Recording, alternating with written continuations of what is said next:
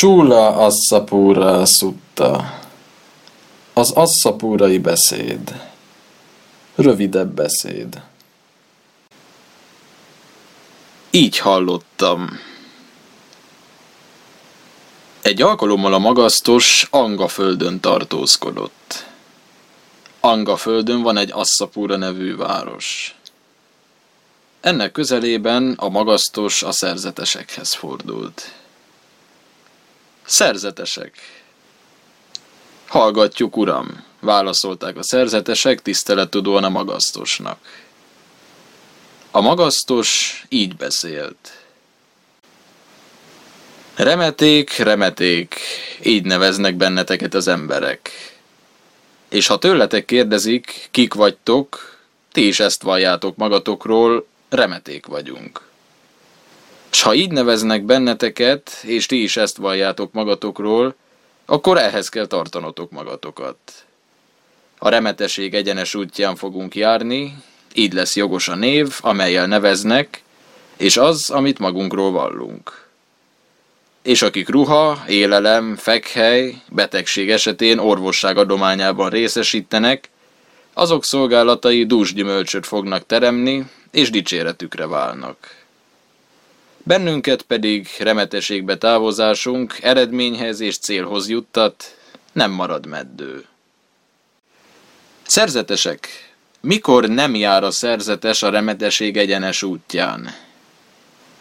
Ha egy szerzetes irigy és nem szabadul meg az irigységtől, rossz indulatú és nem szabadul meg a rossz indulattól, haragos és nem szabadul meg a haragtól, gyűlölködő és nem szabadul meg a gyűlölettől, kétszínű és nem szabadul meg a kétszínűségtől, gonosz és nem szabadul meg a gonoszságtól, ármánykodó és nem szabadul meg az ármánykodástól, önző és nem szabadul meg az önzéstől, álnok és nem szabadul meg az álnokságtól, család és nem szabadul meg a családságtól, bűnös vágyai vannak és nem szabadul meg a bűnös vágyaktól, tévtanokban hisz és nem szabadul meg a tévtanoktól, akkor nem jár a remeteség egyenes útján, mivel nem szabadult meg a remeteséget beszennyező, a remeteséget meggyalázó, a remeteséget bemocskoló, tévútra vezető, alantas tulajdonságoktól, mondom nektek szerzetesek.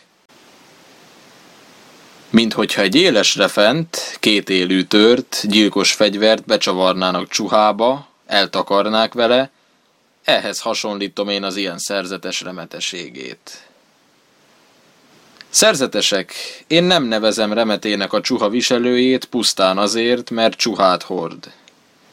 Szerzetesek, én nem nevezem remetének a ruhátlanul járót pusztán azért, mert mesztelenül jár, a sárosan járót pusztán azért, mert sárosan jár, a vízben állót pusztán azért, mert vízben áll, a fák tövében ülőt pusztán azért, mert fák tövében ül, a szabad ég alatt tanyázott pusztán azért, mert szabad ég alatt tanyázik, a mozdulatlanul állót pusztán azért, mert mozdulatlanul áll, a bőjtölőt pusztán azért, mert bőjtöl, az imaszöveget ismételgetőt pusztán azért, mert imaszöveget ismétel, a haját varkocsba fonót pusztán azért, mert haját varkocsba fonja. Ha pusztán a csuha viselése megszabadítaná az irigyet az irigységtől, a rossz indulatút a rossz indulattól, akkor az újszülöttet a barátok és rokonok csuhába öltöztetnék, csuha viselésére biztatnák. Jöjj, szerencse fia, ölts csuhát! Pusztán a csuha viselése megszabadít az irigységtől, ha irigy vagy, a rossz indulattól, ha rossz indulatú vagy. De mivel szerzetesek, csuhát viselők között is látok nem egy irigyet, rossz indulatút, ezért nem nevezem remetének a csuha viselőjét, pusztán azért, mert csuhát hord. Szerzetesek. Mikor jár a szerzetes a remeteség egyenes útján?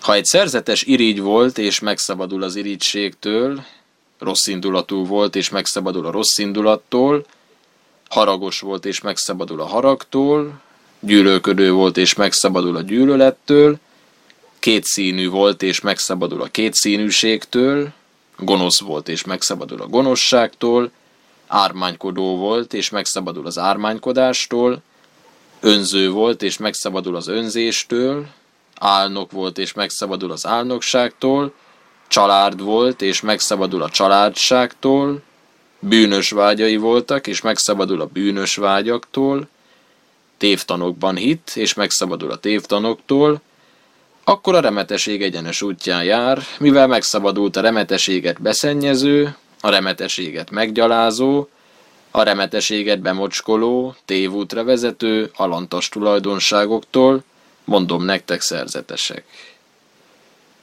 Tisztának látja magát, szabadnak látja magát mindezektől a bűnös, gonosz tulajdonságoktól. Ha tisztának látja magát, szabadnak látja magát mindezektől a bűnös, gonosz tulajdonságoktól, elégedett lesz, elégedettsége örömet szül, az örvendő lelkűnek teste megnyugszik. Ha teste megnyugodott, boldogságot érez, a boldogságban elméje összpontosul. Barátságos érzülettel hatja át az egyik égtájat, majd a másikat, majd a harmadikat, majd a negyediket, felfelé, lefelé oldalt, minden irányban, az egész világot nagy, eláradó, mérhetetlen jóindulatú, jó szándékú, barátságos érzülettel hatja át. Részvevő érzülettel hatja át az egyik égtájat, majd a másikat. Örvendő érzülettel hatja át az egyik égtájat, majd a másikat. Minden iránt közömbös érzülettel hatja át az egyik égtájat, majd a másikat. Mint hogyha volna valahol egy tiszta vízű, édes vízű, hűs vízű, átlátszó vízű, üde, kies partú lótuszostó, és odaérkezne keletről egy hőségtől kiszikkadt, hőségtől eltikkadt, fáradt, elepett, szomjas ember, s a lótuszos rátalálva szomját csillapítaná, hevét lehűtené, és odaérkeznék nyugatról, délről, északról, bárhonnét egy hőségtől kiszikkadt, hőségtől eltikkadt, fáradt, elepett, szomjas ember, s a lótuszos tóra látalálva szomját csillapítaná, hevét lehűtené, ugyanígy szerzetesek, ha egy nemesi rendből származó ember, papi rendből származó ember, közrendből származó ember, szolgák rendjéből származó ember, bármilyen rendből származó ember otthonából az otthontalanságba távozik, és a tant és a rendi fegyelmet követve, amelyet a beérkezett hirdet, magáévá teszi a barátságot, részvétet, örömet, közönyt, akkor eléri a belső nyugalmat, s a belső nyugalom eredményeképpen rálép a remeteség egyenes útjára, mondom nektek szerzetesek.